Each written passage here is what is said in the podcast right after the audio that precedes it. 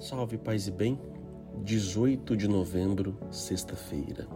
Proclamação do Evangelho de Jesus Cristo segundo Lucas. Naquele tempo, Jesus entrou no templo e começou a expulsar os vendedores e disse: Está escrito: Minha casa será casa de oração.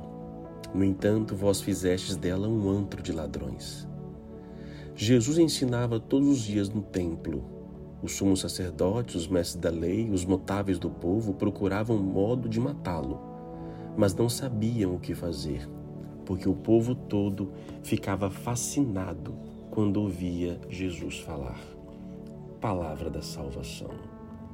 Bonito isto, né? O povo ficava fascinado quando ouvia Jesus falar. Hoje, proclamando as leituras do Evangelho, será que isso causa fascínio na humanidade? Sim, lógico, muitas pessoas abraçam a fé. É, mas cuidado, viu, para que essa palavra não seja uma palavra perdida. Ah, já ouvi, já estou acostumado. Não. É uma palavra que provoca fascínio. Por mais que eu não consiga cumprir, eu tenho que reconhecer que o que a palavra de Deus, o que o Cristo, de modo especial, o Evangelho nos mostra, é fascinante é, nos falar de amor, de perdão, de reconciliação, de tudo mais, são, é uma palavra que traz realmente, mesmo que eu não consiga colocá-la em prática, mas que não seja eu a referência, mas que ele sempre eu possa reconhecer, ter reconhecimento que realmente é uma palavra que quem consegue realmente é uma palavra fascinante. Bom, ele era questionado também pelos sumos sacerdotes, mestres da lei, por quê? Queriam matá-lo. Porque Jesus questiona o sistema, questiona ah, o modo, o status, né?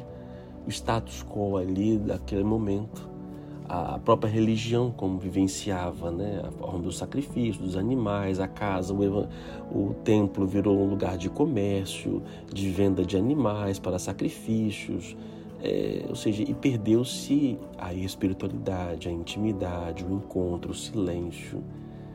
Então minha casa será a casa de oração. É, mas só você fizeste dela um antro de ladrões. A casa de Deus virou um, um, um lugar de roubo. Roubava das pessoas em nome de Deus. Gente, isso também é atual, se pode acontecer, né? Muitos, em nome de Deus, roubando as pessoas, roubando a fé, a esperança, a alegria, dinheiro e muito mais. E, e o que é principal, que é o que? A casa de Deus é um lugar de encontro do ser humano com Deus. É uma casa de oração. Então, e detalhe, nem sempre, às vezes, nossos ritos nos levam ao encontro. O Senhor esteja convosco, Ele está no meio de nós. Corações ao alto. O nosso coração está em Deus. Será? Será? Então, a minha casa é a casa de oração. Essa casa também é meu interior, né? Nós somos batizados, então a minha casa é o lugar do encontro com Deus, a casa de oração.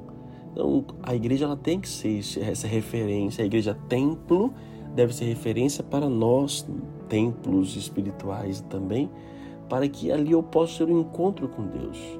Então, quando eu vou rezar, quando eu vou encontrar, eu vou buscar a Deus na oração, eu estou procurando isso, este encontro, esta, esta, estar nesta casa, esta casa é o templo físico, mas também é cada um de nós.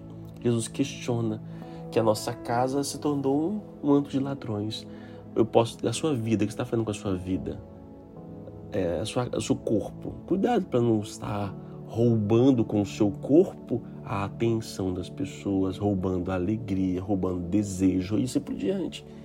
Isso é, você é um templo de Deus.